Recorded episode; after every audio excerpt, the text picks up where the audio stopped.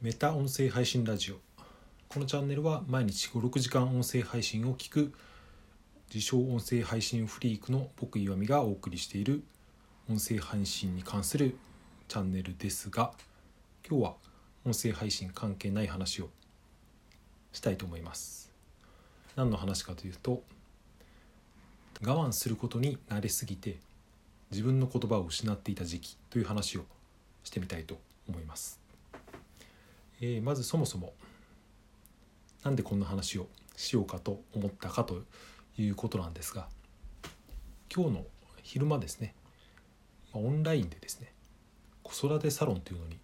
参加をしていましてそれで考えたことをまとめて自分の中で改めて考えてみたことこういうことになります。え、それでまず子育てサロンというのは何なのかという話なんですけど地域で行われている、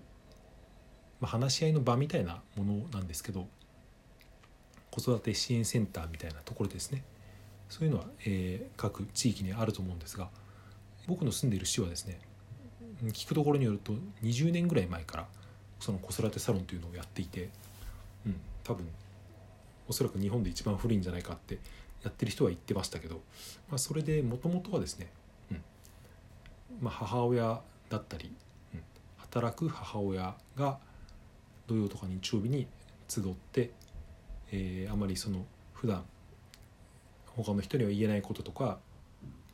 家族にも言えないような話をするっていう場だったらしいんですけど、まあ、まあ、僕の妻がですねそれに、えー、何回か参加していましてでちょうど1年か1年半ぐらい前に僕もですね、うん、誘われて一緒に行ってみたことはあったんですね。まあ、当時からその、まあ、男性で参加する人はかなり珍しかったらしくてで僕はかなり面白いなと思ったので何回か参加していたら向こうの運営の方に誘われてそのパパのサロンを作ってみないかってことを言われてですね、まあ、それを去年立ち上げて、まあ、4回ぐらい開催したんですけどで、まあ、今年になって1回やったのかな、まあ、その後でこのコロナのえー、影響で開けなくなってしまって、まあ、それで結局いろいろあってですね、まあえーまあ、男性パパだけではなくていろんな方が、えー、出られるサロンでしかもそのオンライン開催ということをですね、えー、形を変えて続けているという、まあ、そういうものなんですね。ちょっと説明が長かったですけど、まあ、サロンといって、まあ、いろいろこといろんなテーマを作って話したり話し合ったりするんですけどまあ、主にその子育てだったり夫婦のことだったりあとはその働きながら子育てをすることのまあ大変さだったりそういう言葉にならないことを話したりするんですね。それでそこに、うん、アドボケーターというですねこれは英語で日本語に言うと代弁者みたいな翻訳者みたいな感じの言葉だとなんですけどそういう方がいらっしゃるんですね。もう高齢で80歳近い方なんですけどその方はすごくですね何て言うか深い知識と、まあ、人格者だし、うん、まあうまく言えないですけど、まあ、素晴らしい方がいるんですよね。うんまあ、その方がいろいろ言葉にならない言葉をなん、うん、分かりやすい言葉に変えてくださったりとかするような人がいて、うん、僕はあんまりその面と向かってですねそういうことは言えないですけど、うん、この人がいるだけで僕はそのこの地域で子育てをする、うん、しててよかったなって思うことが何度かあるぐらいですね。まあそういった素晴らしい方がいるんですけど、まあ、そういう中で、うんえー、いろんなことを話し合う中でで思うことがですね、うん、そういうとこに行って、まあ、いろんなテーマで話す時にぱ自分について話をしないと何も始まらないというか、う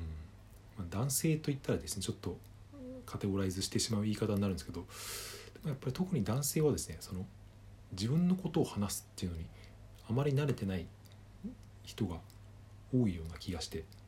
まあ、実際僕もそうだったんですけど仕事をしていたりとかその自分の専門分野とかあとはその何て言うんですかね数値化できることみたいなそういうことについては割と雄弁にとか、うん、その迷いなく喋れたりするんですけど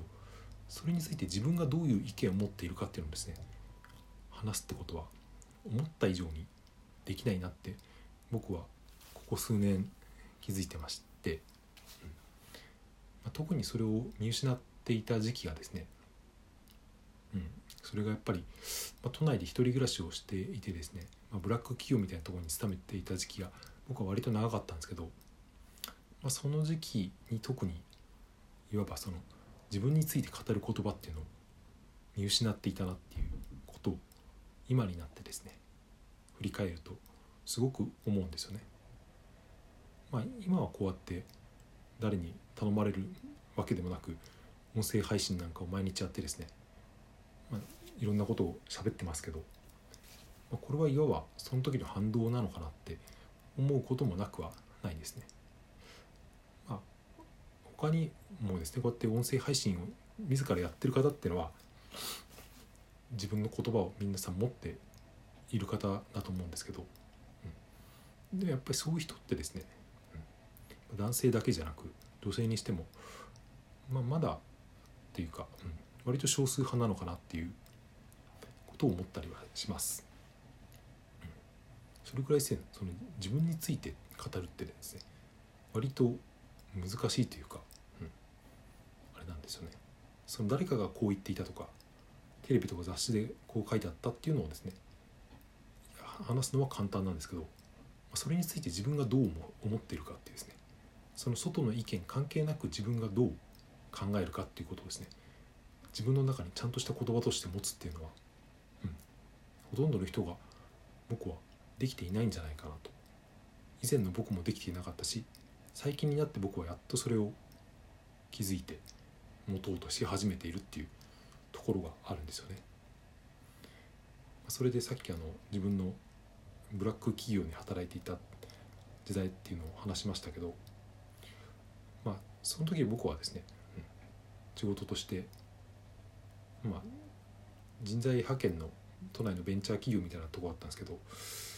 まあいろいろあってそこに入って、うんまあ、そこはですねまあいろいろ過酷だったですけど何が一番辛かったかなっていうとまあ我慢することが当たり前だったみたいな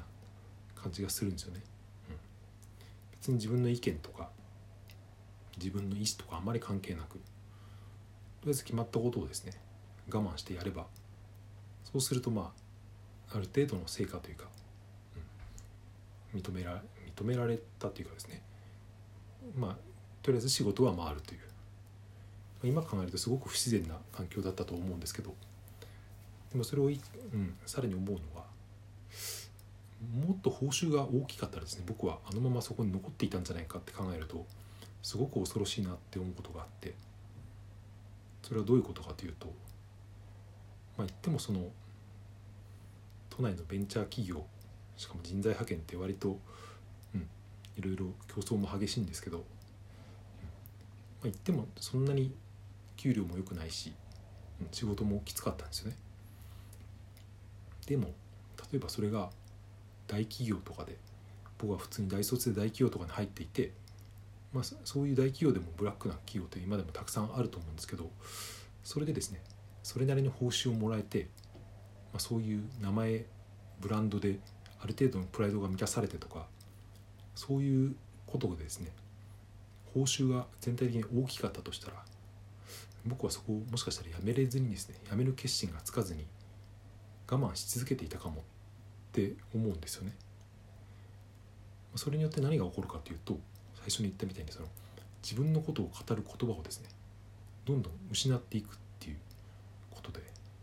それはすごく怖いことだなって今でも思うんですよね。だこれは何て言うか強がりというか負け惜しみに聞こえるかもしれませんけど僕はそういうですね、うん、大きい報酬がもらえるような大きい会社に入ることができなくて今では良かったなって心底思ってたりするんですよね。まあ、これからの働き方も僕も、うん、なるべくその自分の個人でいろんな細かく稼いでいきたいと思ってるんですけど、まあ、それが思えるようになったのも、まあ、言ってみれば自分の言葉を持つかことができるようになったからだと思うし、まあ、そういうのをどんどん掘り下げていった結果ですね、うん、我慢して組織で働くのはもうしたくないなって思えたっていうことですしそういう働き方をするした後にもですねぱその自分について語る言葉自分の言葉を持っているかいないかって言いますね、ま、持っていないとそういう働き方にたどり着くこともできないしっていうのもあるんですけど、うん、でもそうですね自分について語る言葉を持ってたのは回り回ってよかったなと思っています。まあ、これを聞いているような方でですね自分の言葉を失っている人っていうのは、うん、そもそもここにこれを聞いていないと思うんですけどでもやっぱりですね世の中にはまだこれも男性っていう言い方をしちゃうんですけど仕事しかしてない男性はですねうん自分の、うん、言葉を持っていない人っていうのは僕は今の日本に結構いるような気がするんですよね。